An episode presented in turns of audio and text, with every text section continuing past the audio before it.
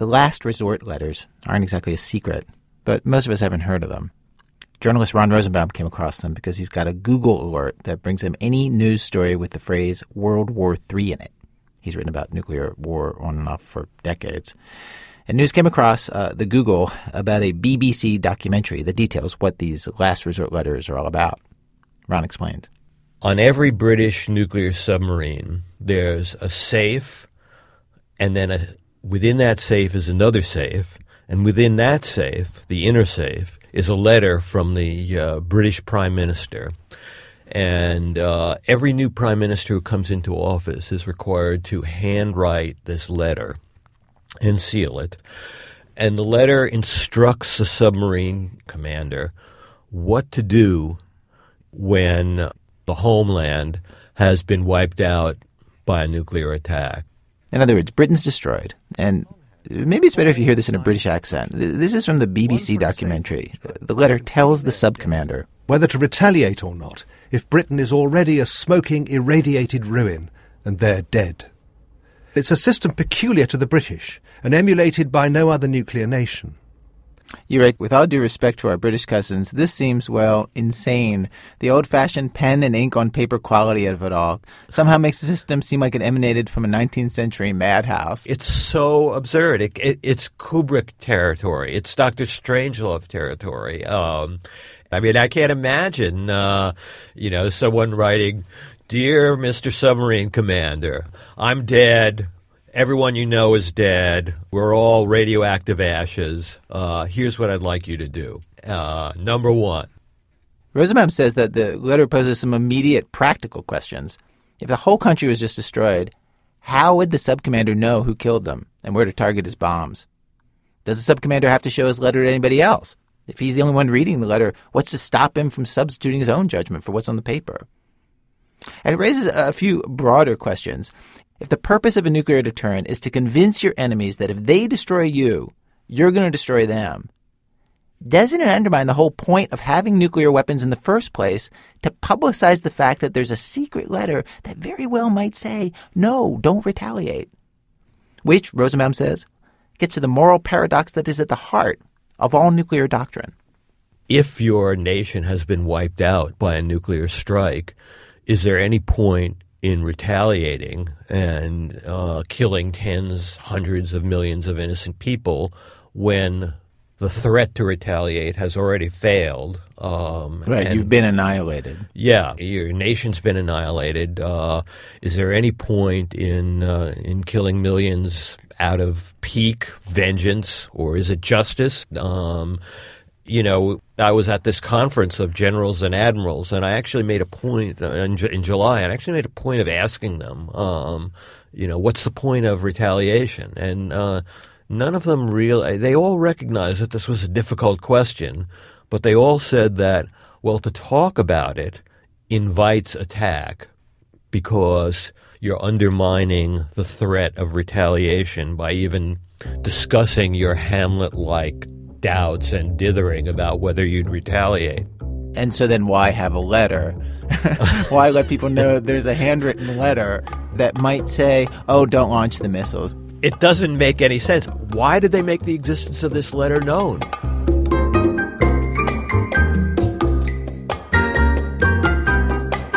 Ron Rosenbaum contacted the British Defense Ministry and was told essentially that the letter was a failsafe, almost a formality. If Britain were destroyed, somebody was going to need to issue an order to launch those nuclear missiles. The letter is that order. But of course, this is what they would have to say, even if it's not true, to make the threat seem credible. And do you really need all the theatrics of the two safes and the personal handwritten note for all that, you know? And remember, no one knows what's in the letter. It's sealed. Or maybe this is something else that's maybe better to hear in a British accent. As the BBC puts it, history will never find out because nobody knows what's in the Prime Minister's letters of last resort, and they're destroyed unread by the Cabinet Office when the Premiership changes. Rosenbaum believes that most people, faced with the choice of ordering genocide after the threat of genocide has failed, would not launch the missiles. And one of the few people who've had their finger on Britain's nuclear button who've ever talked about this publicly, a former defense minister named Denis Healey, says in the BBC documentary I realized I would find it very, very difficult indeed to agree to use a nuclear weapon. And I think most people would. Because most of the people you kill will be innocent civilians. Which brings us back to the question why do it this way? What's the advantage of a secret that's inside a safe, inside another safe, deep below the surface of the ocean? A secret sealed away where nobody can get to it. Well, Rosenbaum found himself asking a very similar question while researching a very different subject years ago. He spent 10 years writing a book about Adolf Hitler. And he says that uh, when he was researching that, some of the evidence that he'd heard about, there were stories, for example, of a hypnotherapist report on Adolf Hitler from when Adolf Hitler was in a sanitarium after the First World War that supposedly explained why Hitler wanted to conquer the world. And this was supposedly, again, sealed away in a safe deposit box in Switzerland. And Rosenbaum has a theory about the appeal of that kind of thing. It allows us to believe that certain truths do exist. There is an explanation for Hitler, but it's locked away in some safe deposit box beyond our grasp. So it gives us a feeling that this is not some numinous, irretrievable mystery. We could explain Hitler if only we had found the right safe deposit box. To follow your logic, then then the, the advantage of having this letter with the order locked away in a box inside another box, uh, what it does is that you don't want your enemy to know that you're not going to launch those missiles, but you don't want to think for yourself that you are. And, and so it lets you believe both things. It lets two truths exist at the same time. Yes, I, I suppose that's true. It it, uh, it allows us to have it both ways.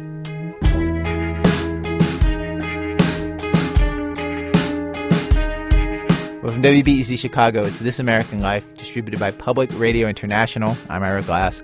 Today on our show, Contents Unknown. Stories of truths, big and small, that are locked away Sometimes the most exciting thing about these truths is knowing that they're out there, the answer exists, but you don't know it. Our show today in three acts. Act one is about the truths contained in America's mini storage lockers. No kidding.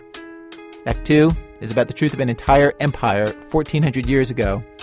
Act three is about the truth wiped away from inside someone's head. Stay with us.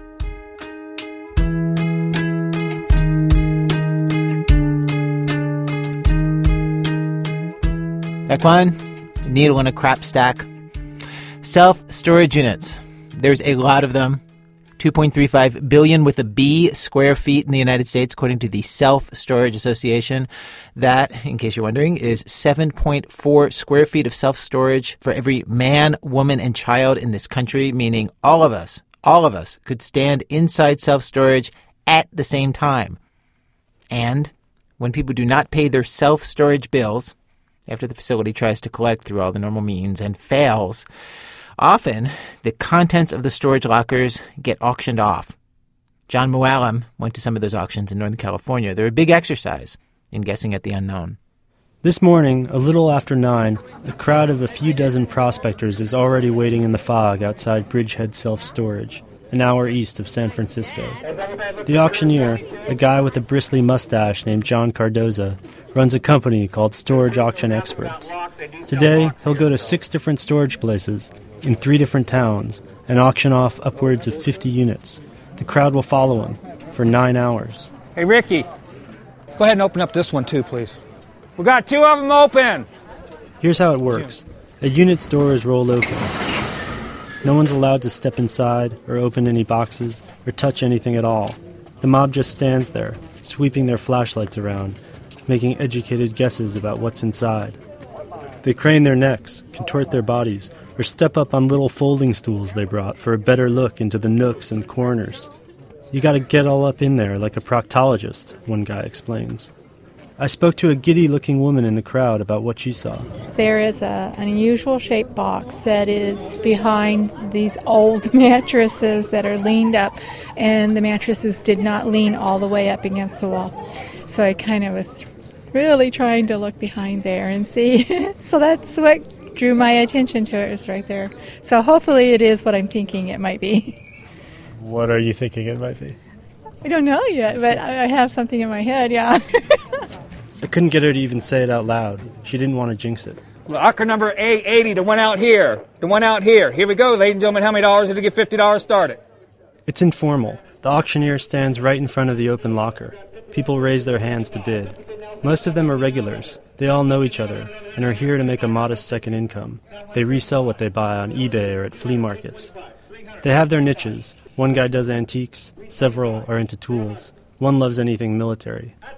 But they all know the stories of blockbuster hauls too. The hippies, who for $225 bought the unit of a Sacramento rail yard heir several years ago and found a stockpile of silver coins inside. In 2007, a guy in Southern California bought Paris Hilton's storage locker when she fell $200 behind on the rent. He resold it to another guy who set up a website called Paris Exposed and charged $39.97 for a virtual tour of the contents. There were topless photos in there, ones people hadn't seen yet. A more common scenario, though, goes like this you spend several hundred dollars on what turns out to be cheap halogen lamps, cassette singles by Heavy D and the Boys, and a couple of bent mattresses. Then you've got to spend the rest of your day shuttling all that crap to the dump, which charges you more money to throw it out. People think you find like diamond rings and stuff, and I've been doing this for a decade. That's Christine. She's here with her friend Lois. They say for every good score, there are plenty of disappointments. All you find is other people's porno, stuff that goes along with that, nasty clothes that smell like mildew. Food cooked on them, dead rats, Oh, definitely dead rats. mouse turds to. and you know how long it's been there, and if you move that, With such a great likelihood of failure, you have to give yourself an edge. And everybody's got their own arsenal of tricks. What do you what do you look for when the door opens? cobwebs. Seriously, cobwebs. That stuff hasn't been moved in a long time. So you know no one's gone through it. Cobwebs tell you the renters didn't have a chance to whisk away their valuables before the manager locked them out. When it looks like a unit's been churned over, you see upside down furniture, boxes crushed on boxes, it just indicates either low quality or they took what they wanted out of there before they knew they were losing it. So you're not going to get anything. That's Dave Lewis, a stick thin guy with a beard. He's wearing a denim work jacket that's way too big for him. He looks like a precocious kid in a smock. Dave's been going to auctions off and on for most of his life. But you know, you see a unit that's neatly stacked and organized. They care, thought went into it. Certain brand names or a tendency for a lot of the items in there to be brand or quality items versus, say, just generics or that kind of thing. So people tend to print really nicely, and, and just the level of organization that goes into some of them lets you know, hey, somebody took the time, there's value here. And the kinds of boxes matter too. Crisp, brand new moving boxes, good. Rat bitten old diaper boxes, not good. A plasma TV box is almost guaranteed not to have a plasma TV in it, but it tells you something about the income bracket you're dealing with. No unit's a sure thing, Lois tells me. Every once in a while, one breaks your heart. Just a minute, I know one guy, a story I heard a few years ago. This guy, they opened a huge unit and it was all boxes packed neatly, and they all said fragile crystal on the side. He bid up to five or six hundred dollars or something on that. And when he emptied it, it was all just a bunch of garbage that belonged to someone named Crystal. I haven't seen him for a while either, come to think of it. Still, the game is the same for everyone. You're trying to analyze what you can see to get a sense of what you can't. Dave makes it sound a little mystical, even. As soon as the door opens, he starts building a profile of the renter in his head, really trying to get to know the person. This looks to me like somebody who did in home daycare. Bean bags, a number of individual tubs that have uh, crayons, chalk, uh, you know, not enough for one kid, about enough for 20. So it probably, in my estimation, this should not go anywhere over 100. Although there is some Star Wars sheets right there, so you might have the fanatic collector who notices that or something. You never know. You can see a lot of people are interested in it. See how long it's taken them to look. They're trying to find something to draw themselves into buying it. Something to say, buy me. That's Mike DeHaas. He's not like Dave at all. He's not like anyone else here. Mike doesn't fantasize or make projections about what can't be seen. The stacks of anonymous boxes, the big, enticing furniture shapes draped over with blankets. To some bidders, these just mean more chances to win. To Mike, they're traps, a mirage. His strategy is the anti strategy. He just bids on what's visible. When the door rolls up, Mike quickly tallies up the value of everything he can see and definitively identify in the unit, and then bids based on that, and only that. It could be a piece of art, it could be a coin, it could be a baseball card, it could be a toy, it could be an old military item, it could be a piece of clothing, and you just never know. So I look everything realistically. I've had a rough life and I've been through a lot of things that most people shouldn't. So I don't see things like you know. I see it for what it is. Two plus two is four. That's that's how I describe everything, and that's how I see it. So I don't do this with a lot of hope. I do it realistically. Mike's buying at auctions and reselling at flea markets around the state full time, just barely supporting his girlfriend and two little kids. I keep noticing Mike far away from the rest of the crowd, staring at the ground with his hood pulled over his head and a mag light slung through his belt. Mike's got a history with these storage places. He tells me his parents did a lot of drugs his whole childhood. And it got to the point where we ended up homeless and put everything into a storage unit. And instead of trying to save our storage unit, they spent all the money they had on more drugs and kept repeating that process. We lost our unit. I've had a whole 10 by 30 just gone one day, my whole life, up until the age of 15, everything before my parents lost because of their drug habit. So it was rather disappointing, and things like that. And that's why what I try to do is make sure, like, anything personal, especially baby photos of, you know, baby uh, books, things of that nature. I try to put all in a box and give back to the office, and they will return it to the people because you know it's it makes me feel a little better. We got to get to the next one because there's bad parking on San Miguel. When we reach the sixth and final storage facility of the day, San Miguel Mini Storage, a short, barrel chested Asian guy shows up, turning heads. Darren, someone whispers. Well, I came back here because I scored last time, so I'm going to come back again, see if I can score again. Last time Darren came to an auction at this place, he found a big box of jewelry buried in the back of a unit. He made 40 grand from it, or 400 grand maybe. The number changes as the story gets told and retold and passes into legend. This helps explain why, when we get here, the crowd suddenly tripled in size. There's close to a hundred people here now because word's gotten around that San Miguel Mini Storage is the kind of place where Darren's happen. But not today. There were 27 units to auction here, and one after the other, the doors went up, and none looked, even remotely, like a Darren maker. Last chance today. Here we go now, Locker. To be honest, the afternoons blurred together in a muddle of obsolete computer monitors, dusty sweatpants, vacuums, and bingo cards. I remember seeing a black bedazzled sombrero somewhere, the kind the three amigos wore. I remember a big box of snack food, Kickin' Ranch flavor blasted goldfish, they were called. Those are starting to feel like really fun memories now. The sun set, the temperatures dropped. The hardcore veterans are all feeling crabby and disappointed. And then. Oh this last unit, a 10 by 25, is a cartoonish mound of junk. It's such a jumbled, ridiculous end to the long day that all the jaded old timers have perked up. They're almost enjoying it. Oh my god! Shopping carts? Family? They have two doors? The monster. There's a shrunken head right there. What's in the back? I ask Mike if he sees anything here worth bidding on. Everyone's just baffled. Oh, there's nothing to describe here. I don't even know what to use as a word. An abomination.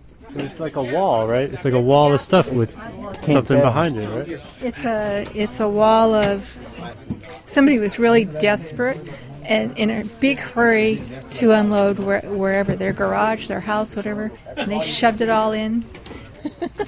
And when they opened the door, stuff just spilled out of the bottom a bunch of books and a camping chair. Okay, everybody have a chance There's a pizza Watson? stone. There's books about U boats, boxes. It looks as though someone had a bulldozer inside the unit and just pushed everything all the way to the front. And behind there, people are saying they see a giant Santa Claus. Someone shouts out the name of a bar to head to. A man tells his girlfriend, Go use the bathroom. Let's get out of here. Have 50 over here now, 75. 50 bid The now, auctioneer 75, starts the bidding. Some people are actually raising their hands. At 325 bid now, 350 new blood now, 375. Now 400. It gets competitive. Now 425. 400, 425, now 450. Anybody else? 450? Sold them out, 425. The winner turns out to be Dave and his girlfriend Linda for $425 plus fees. They own this giant pile of tetanus now, and the weird thing is, they're thrilled. Behind this could be anything. Wait, wait, wait, wait. So we got we have to get a full explanation on this. because you, you understand that this was a very controversial Yes, uh, unit. it is. So so you knew right away you wanted this one. I did. As soon as I knew that there was a hollow spot behind there, that could be could be nothing. They could have been just idiots and staged this and took the good stuff out. But who's going to pay two twenty five on a unit every month to d- store this? There could be motorcycles, jet skis, a car. Um, could be anything. It could be nothing. We could have just flushed four hundred and eighty-five dollars down the toilet. So we'll see. Do you want to just climb over I the? do, I do, but I don't have a flashlight. I think I can.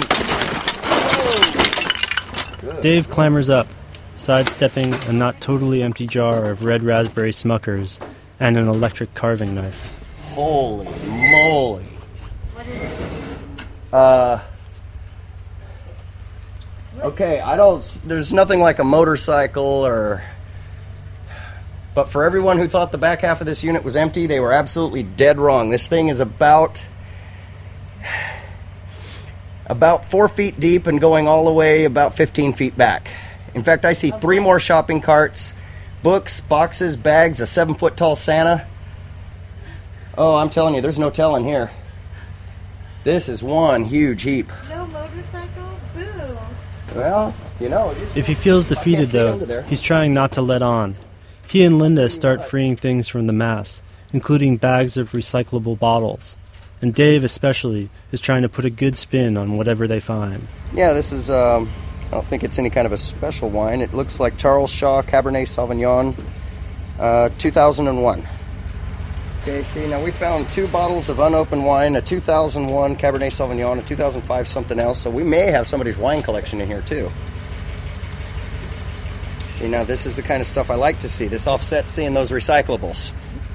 Gradually, though, the bad omens stack up. I almost hate to comment on this, but I know what it is. Methamphetamine. Not the actual stuff, but this is what people do when they're on meth.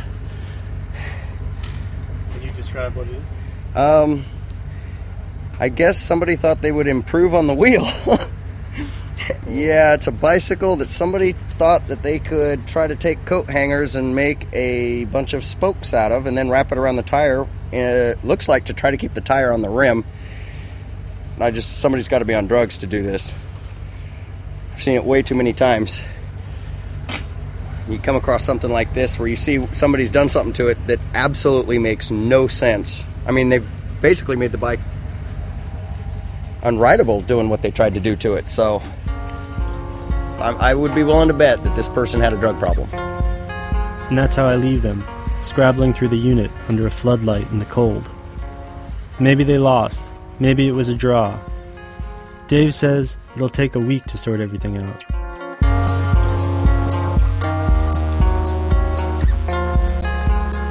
John Mooallem. He's a contributing writer for the New York Times Magazine.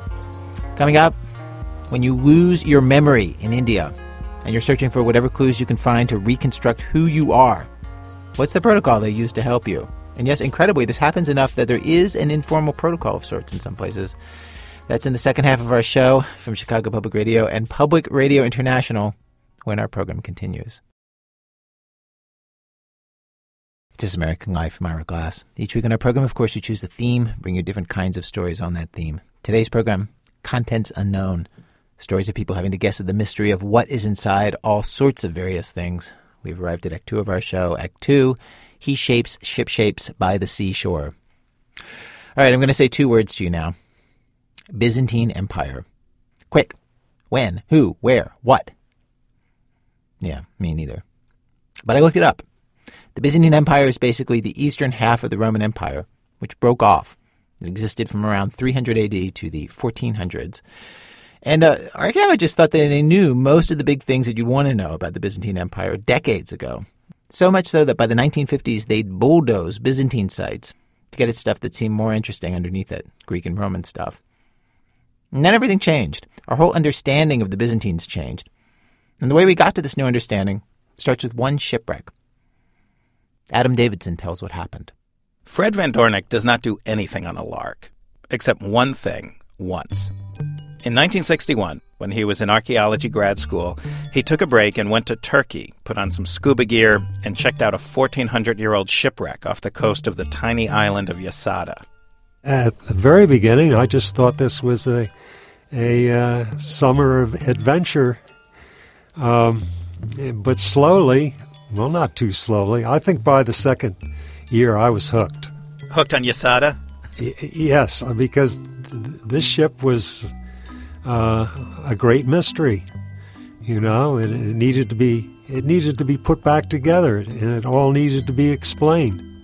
It was surprising that Fred, of all people, took this on, since Fred, by his own admission, is not a water guy. I have a throat that when one little drop of liquid hits it, it closes. And um, I never enjoyed diving uh, one minute. Fred used to come up from almost every dive with blood in his mask. That's George Bass, Fred's research partner in what would become a 50 year exploration of this one Byzantine ship. Speaking of the Byzantines, George remembers a grad school trip to Greece this way. I didn't even get out of the bus at Byzantine churches. I just found them so boring. I found everything about the Byzantine period just awful. So, a guy who hates diving meets a guy bored by the Byzantine Empire. Naturally, an academic buddy movie ensues, in which two men find that the path to happiness lies in diving and studying the Byzantines. And along the way, they create an entire new field underwater archaeology. Because they were the first archaeologists to thoroughly excavate a ship on the sea floor. George remembers diving and seeing Yassiada for the first time. Uh, it was a mound of, of jars, amphoras, two handled jars, we call them amphoras, and it stood maybe uh, uh, three feet high, something like that. So there's no ship? There's no. No ship. In the Mediterranean, in fact, most of the uh, oceans of the world are filled with uh, shipworms or marine borers, mollusks that eat wood. Like water termites or? Like water termites, exactly. You guys must hate those water termites more than anything in the world. Oh, yes. Very. We get only the part of the ship that's sunk down into the sand, so we're always hoping that a ship that we excavate has fallen onto one side. That way we'll learn more about it. Ships are symmetrical. You find one side safely buried in the sand, you know what the other side looks like. Now remember, these are the first diving archaeologists. Scuba had only been invented in the 1940s. It was so new they could only stay on the seafloor for 20 minutes at a time. Imagine trying to excavate some ancient pyramid or something, and you could only go there and work for 20 minutes, and then you have to leave. And in those 20 minutes, George and Fred had to solve problems nobody ever faced before. An ancient hull uh, on the seabed, the wood, is, is very fragmentary.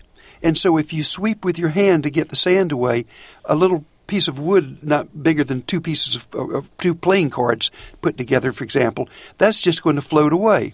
So we had to figure out some way to keep it all intact while we mapped it. I thought of knitting needles. I couldn't find any. A Turkish colleague suggested bicycle spokes.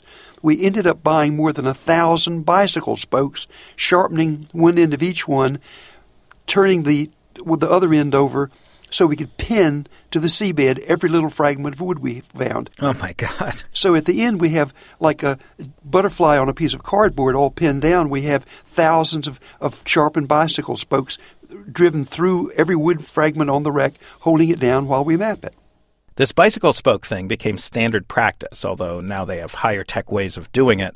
A lot of stuff George and Fred figured out along the way became standard. Another thing they were the first to do reconstruct an entire ship from its fragments on the ocean floor. At that time, nobody knew what Byzantine ships looked like. I asked Fred about this. I mean, frankly, even though you've done it, it still seems impossible to me. Well, it uh, almost was impossible. I'm fond of saying if there had been one less fragment of the ship down there on the seabed, I wouldn't have been able to put the pieces together. It was just barely enough evidence uh, to uh, reconstruct the shape and dimensions of the of the ship. Um, and another part of this was that when this ship sank, it came down on bedrock and then slid further down the slope, and the stern end of the ship uh, came into sand and made an impression of itself into the sand.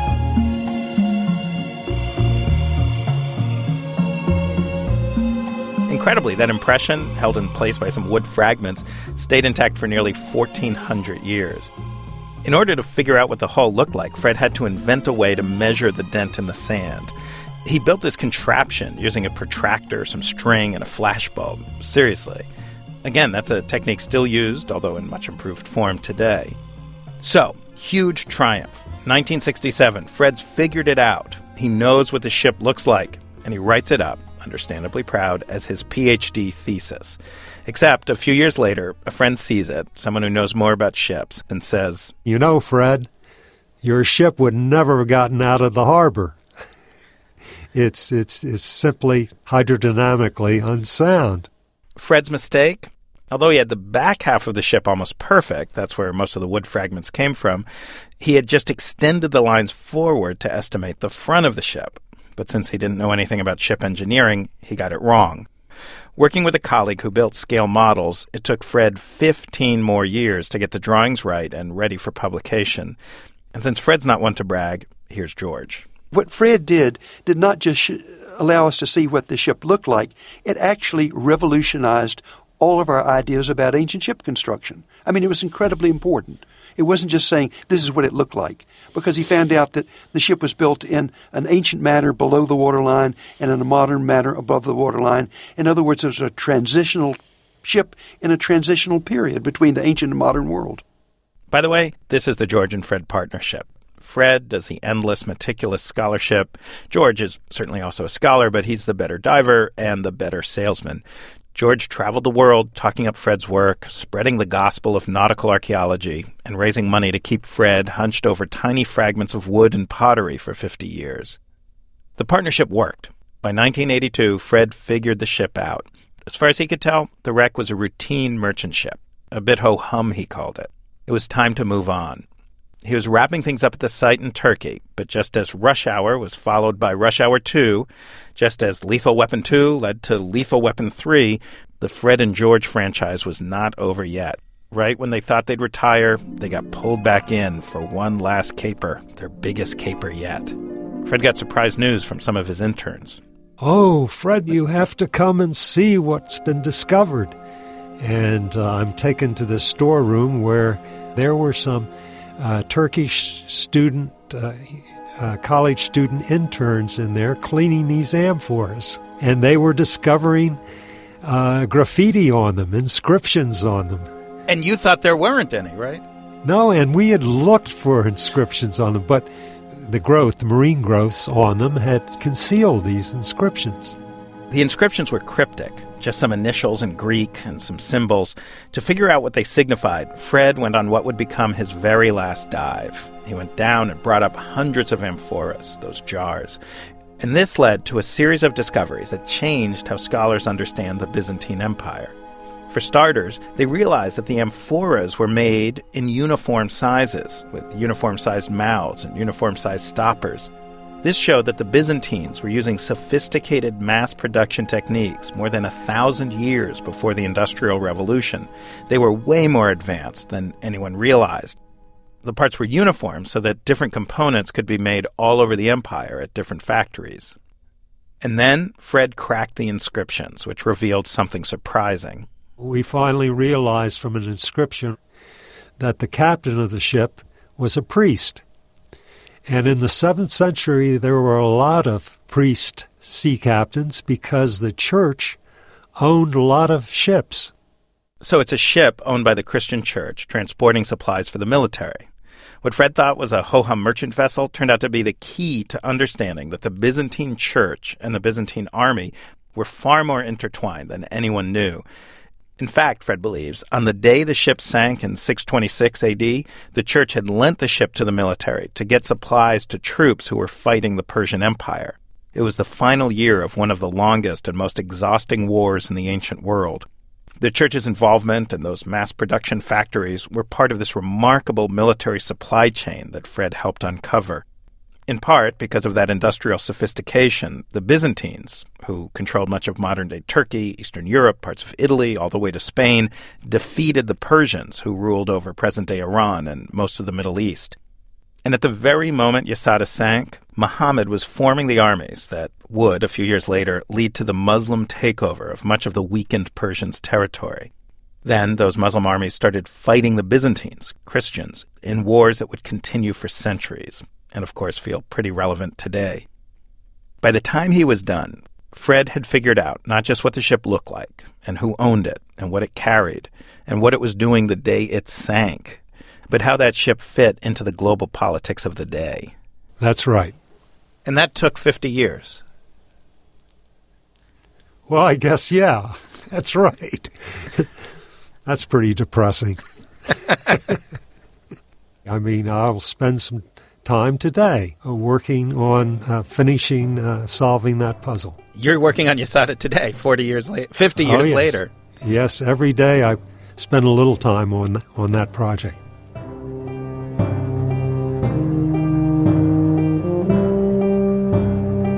The interview was over. I left the studio, and then Fred turned to George while the tape was still rolling. Didn't seem like 50 years anyway.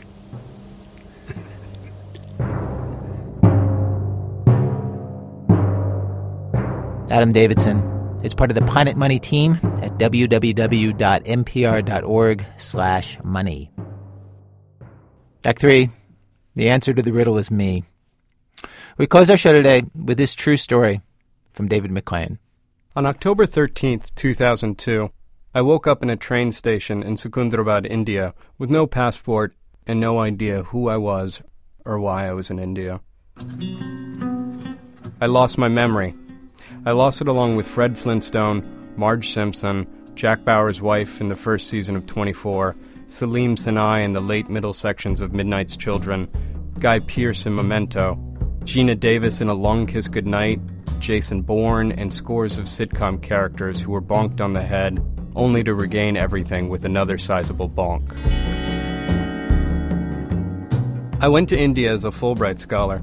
I worked out of the University of Hyderabad.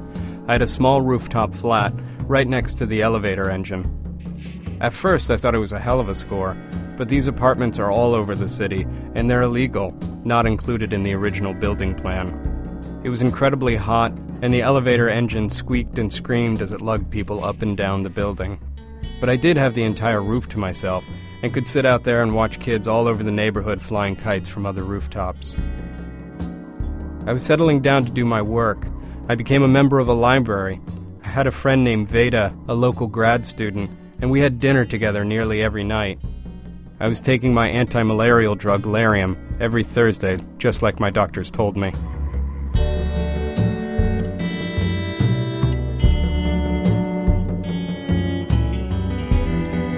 One weekend in early October, I got really sick. Veda brought a doctor over to my flat. The doctor took my temperature, my blood pressure, palpated my stomach, gave me three injections. I asked the doctor what was in the injections, and he said, medicine.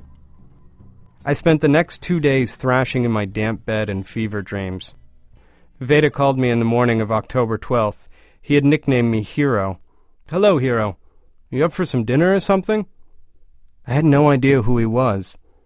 He spent the next five minutes trying to jar my memory, but as far as I knew, he was a stranger. I explained to him that he had the wrong number, and then hung up.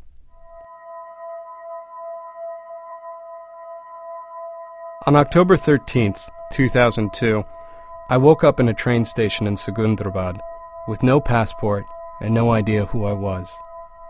When I say that I woke up, I don't mean I was on a bench passed out and woozily came to. I mean all of a sudden I was aware of my surroundings. I was standing on the train platform, staring at a monitor.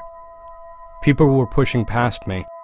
Train announcements in another language were coming out of static filled speakers.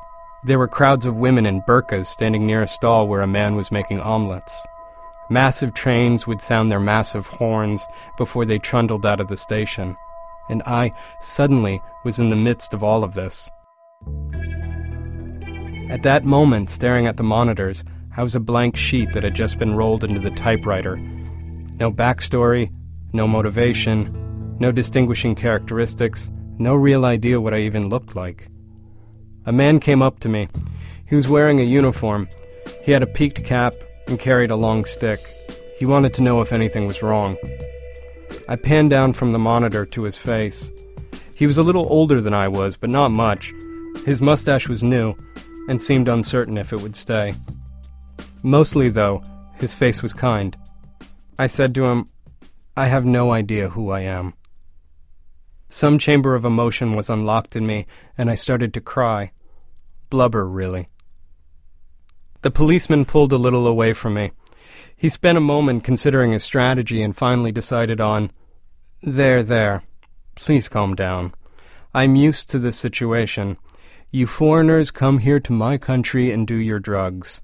I have seen this before many times. He pointed to a patch on his shoulder. I'm here for you. I'm a tourist officer. Now, do you have a passport? I shook my sobbing head. I think I slept in a room with monkeys last night. Okay. Now, do you have in your possession a wallet? I reached to my back pocket and pulled out a leather wallet stamped with an image of a cowboy with guns drawn. I was delirious with happiness. I opened the wallet and there was my New Mexico driver's license. That's me! I shrieked as I shoved my finger on the square inch picture. The officer took my wallet and put it in his pocket. Okay, he said. Let's get you somewhere else. I don't remember what happened next. My memory of that day and the next is a string of Christmas lights, where only a few are lit. There's no sense to be made of which lights are lit, and you can flick at the dead bulbs as long as you want, they're not coming back on. The officer told me his name was Rajesh, but I could call him Josh. He explained that it would be easier for me since I was an American to call him that. I thanked him. We went through my wallet and found an internet cafe membership card. We went to a cafe that had the same logo. We got into my Hotmail account.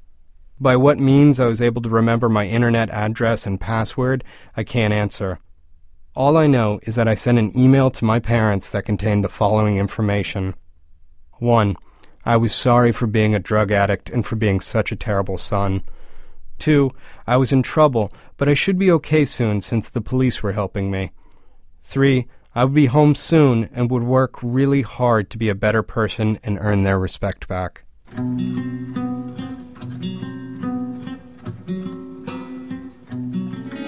Josh took me to a guest house, which the police use as a safe house for troubled foreigners. A Chinese woman ran the place, and she was known for being good with lost sheep tourists. The three of us sat down in her living room white marble tile, creaking wooden furniture, and a shrine in the corner with a young man's picture on it. She gave me a glass of flat Sprite and she told me her story. Her son had been traveling in Singapore when some bad men had injected him with drugs. He overdosed. She never got to see his body. They sent his ashes to her in a cardboard box. She wept as she told me this. You do not understand what you are doing to your mother when you put these drugs into your body. She grabbed my hands and squeezed hard. I cried right back at her.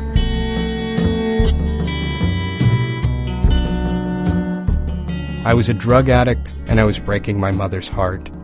I swallowed the narratives that they had given me. My brain was empty and famished. I'd taken anything.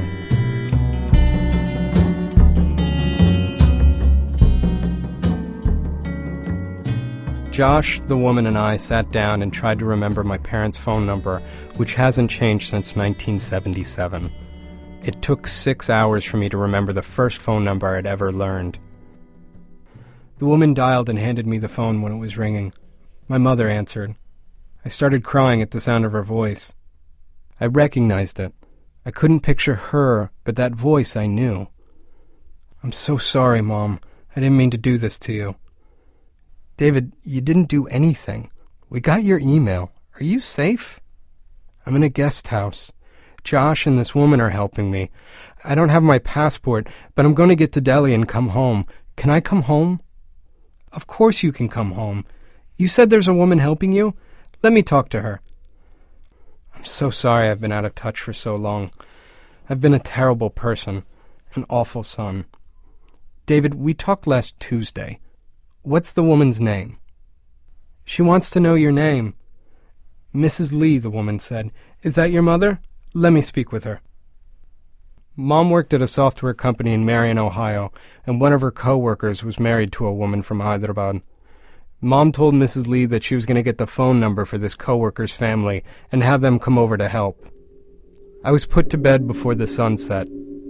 I didn't sleep. The room began to twist. It didn't behave.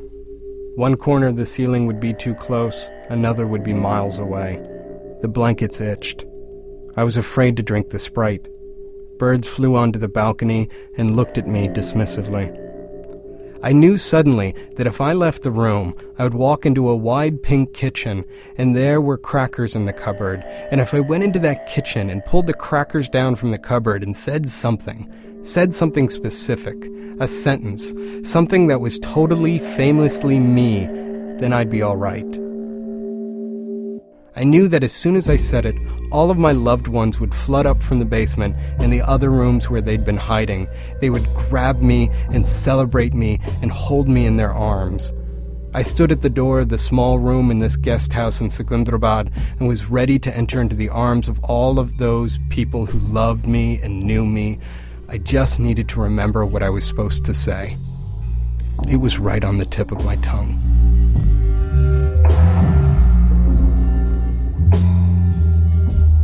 I stood at the doorway for over an hour trying to remember. I would open the door, a crack, and peer out, looking for where all my loved ones were hidden, then bang the door closed. I did this enough times for Mrs. Lee to get freaked out and call my mom's coworker's family. I lay back down and tried to remember. The room was getting worse. There were voices. I flipped the mattress over to find where they were coming from. They alternated between giving me hints as to the phrase I was supposed to say and mocking me for not knowing it already. Isn't that just like you? They'd scold. I was sweating. I had wet myself.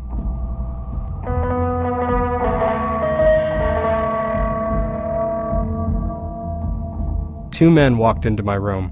I had never seen them before. They were both in their early 60s.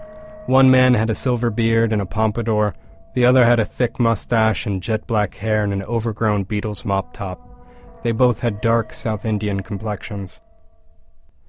I'm Mr. DeSapa, and this is Mr. Sampson. Your mother summoned us here to help you. I looked at the two men looming over me. This isn't going well at all, I said. Sampson helped me up while DeSapa flipped the mattress back over. They laid me down and knelt on the floor beside me. You'll be okay. Jesus loves you. They began to pray. The men stayed all night, praying and laying their hands on me as they prayed. I'm not sure when they called the ambulance.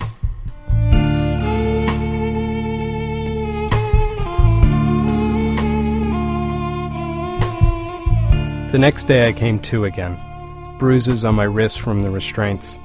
I was in the mental institution, Greenland's mental facility. Dirty walls, small table, glass of water, drawn cloth curtain. A doctor with a receding hairline sat at the edge of my bed making notes in a file with a pen that wasn't cooperating. He kept scribbling in the margins to get the ink to flow. The doctors put me on haloperidol, an antipsychotic, so my hallucinations slowed and I quieted enough to be unstrapped. I was doped up on enough Valium that I was able to have visitors. Veda rounded up every American he knew, figuring I'd be more comfortable surrounded by them. These visitors acted like they knew me. They called me Dave, so I played along. They brought me newspapers and cigarettes.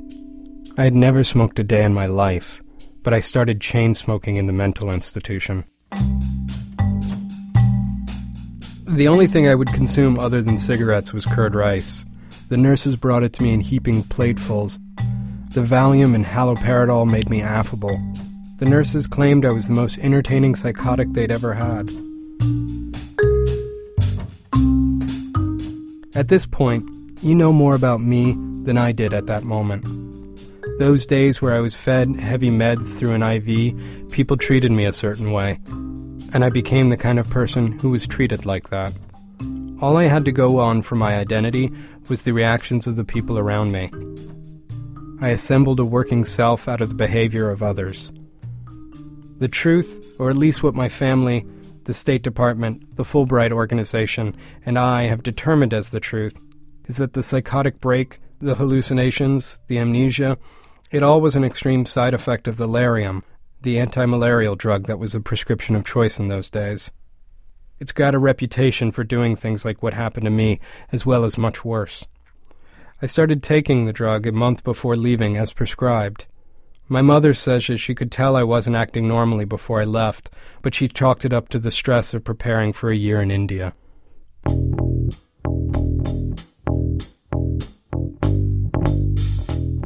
When my parents walked into my room in the asylum, a motor spun inside my brain.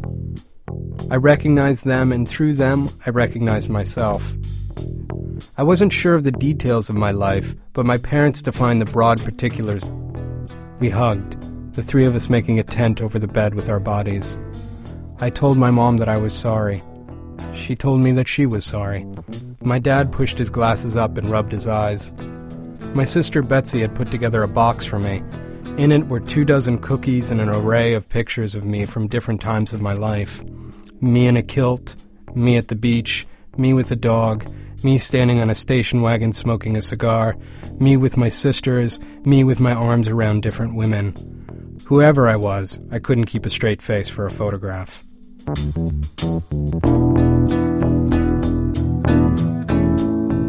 My parents told me where they were staying. They said it was too nice for them, but the restaurant was good and didn't serve them anything too spicy for breakfast. They said I needed to stay for another night at Greenland's, and then I'd go home with them to the hotel, and then we'd get on a plane for the U.S.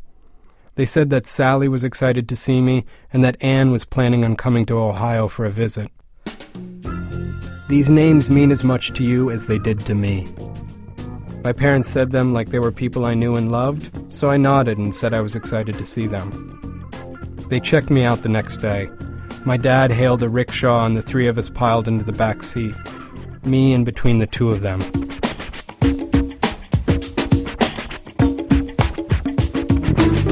In Ohio, I met Sally, who was my dog. I talked to Anne, my girlfriend, on the phone. I recognized the dog, but not Anne's voice. We hadn't been dating for very long, and my parents didn't have any pictures of her, I had no idea what she looked like. She seemed nice. She seemed like she cared about me. Those days spent at my parents' house, I mostly stared at pictures, trying to recapture anything of who I was. I developed a system. I would look at the picture and imagine this character of me. Then I would place this character I had developed into these settings. I would imagine the jokes that were told. I would imagine how the character of me would feel. I was gathering information on this character of me all the time.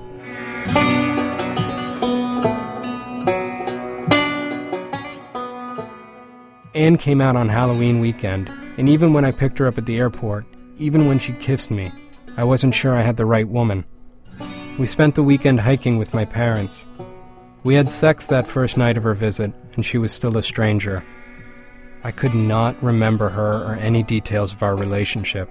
It was wiped clear. She was in love with me.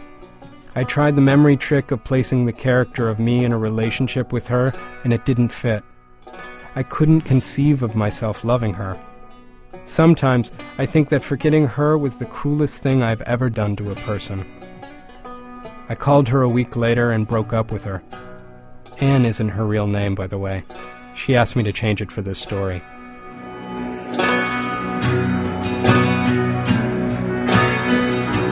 I flew back to India on November 20th, a little more than a month after the incident. I wasn't entirely stable yet, but I was terrified that the Fulbright organization would pull my funding if I gave them too much time to mull my psychological condition. I figured the best way back to health was to act like I was healthy, I put on a placid professional exterior while inside I was a full martini glass placed on a rubber ball. It wasn't until I was on the connecting flight into Hyderabad that I realized that I had no idea of where I lived. I panicked as we were touching down. I figured I'd get a cab, I just had no idea where to tell the driver to go. Instead, Veda was waiting for me at the airport. I didn't recognize him, but by that time I recognized the look of someone recognizing me. It was a skill I had developed in Ohio. I had forgotten that I had emailed him my flight details.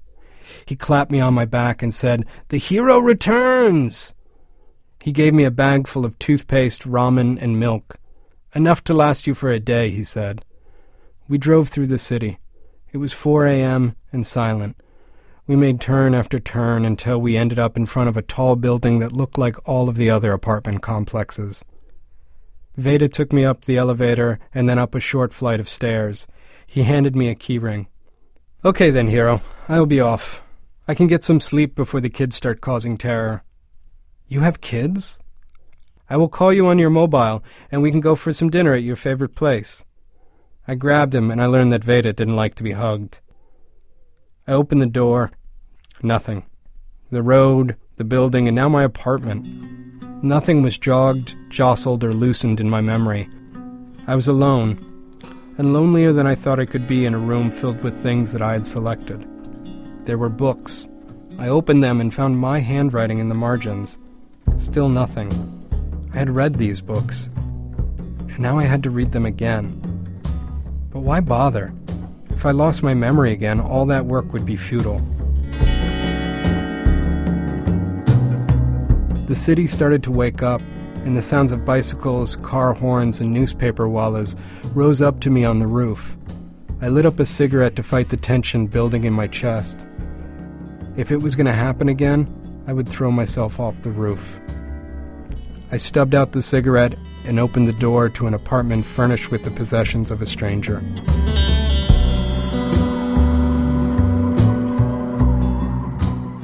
David Maclean slowly recovered all his memory, except for the year preceding his illness.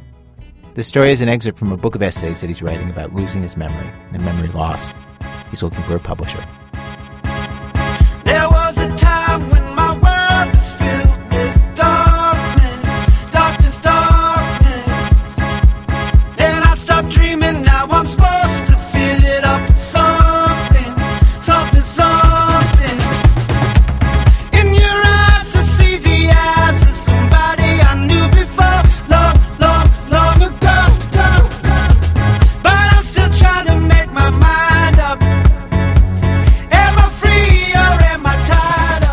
Well, program was produced today by Sarah Koenig with Alex Blumberg, Jane Feltes, Lisa Pollock, Robyn Semien, and Alissa Shipp and Nancy Updike. Our senior producers, Julie Snyder, production help from Brian Reed. Seth Lind is our production manager. Emily Condon, our office manager. Our music consultant is Jessica Hopper. Special thanks today to Eric Molinsky and to Averbach Transcription, a media transcription service in Manhattan, to Mark Damazer and John Moran at BBC Radio 4 clips of the BBC documentary I talked about near the top of the show. It's called The Human Button, are courtesy of BBC Radio 4, which, by the way, is at www.bbc.co.uk slash Radio 4. Uh, it's a very skillfully done piece of work. You can hear the entire thing for free at our website at www.thisamericanlife.org. Ron Rosenbaum wrote about uh, that documentary on Slate. His book about the mechanics and morality of nuclear war is coming out in the fall. Thanks to him, too. This American Life is distributed by Public Radio International. WBEZ management oversight for our program by our boss, Mr. Torey Malatia. You know, at the WBEZ offices in Chicago, there's a safe within a safe, and inside that, written by hand, some programming ideas Torey has for our show for the year 2111. I'm dead everyone you know is dead. Uh, here's what I'd like you to do. I'm Ira Glass. Back next week with more stories of this American life.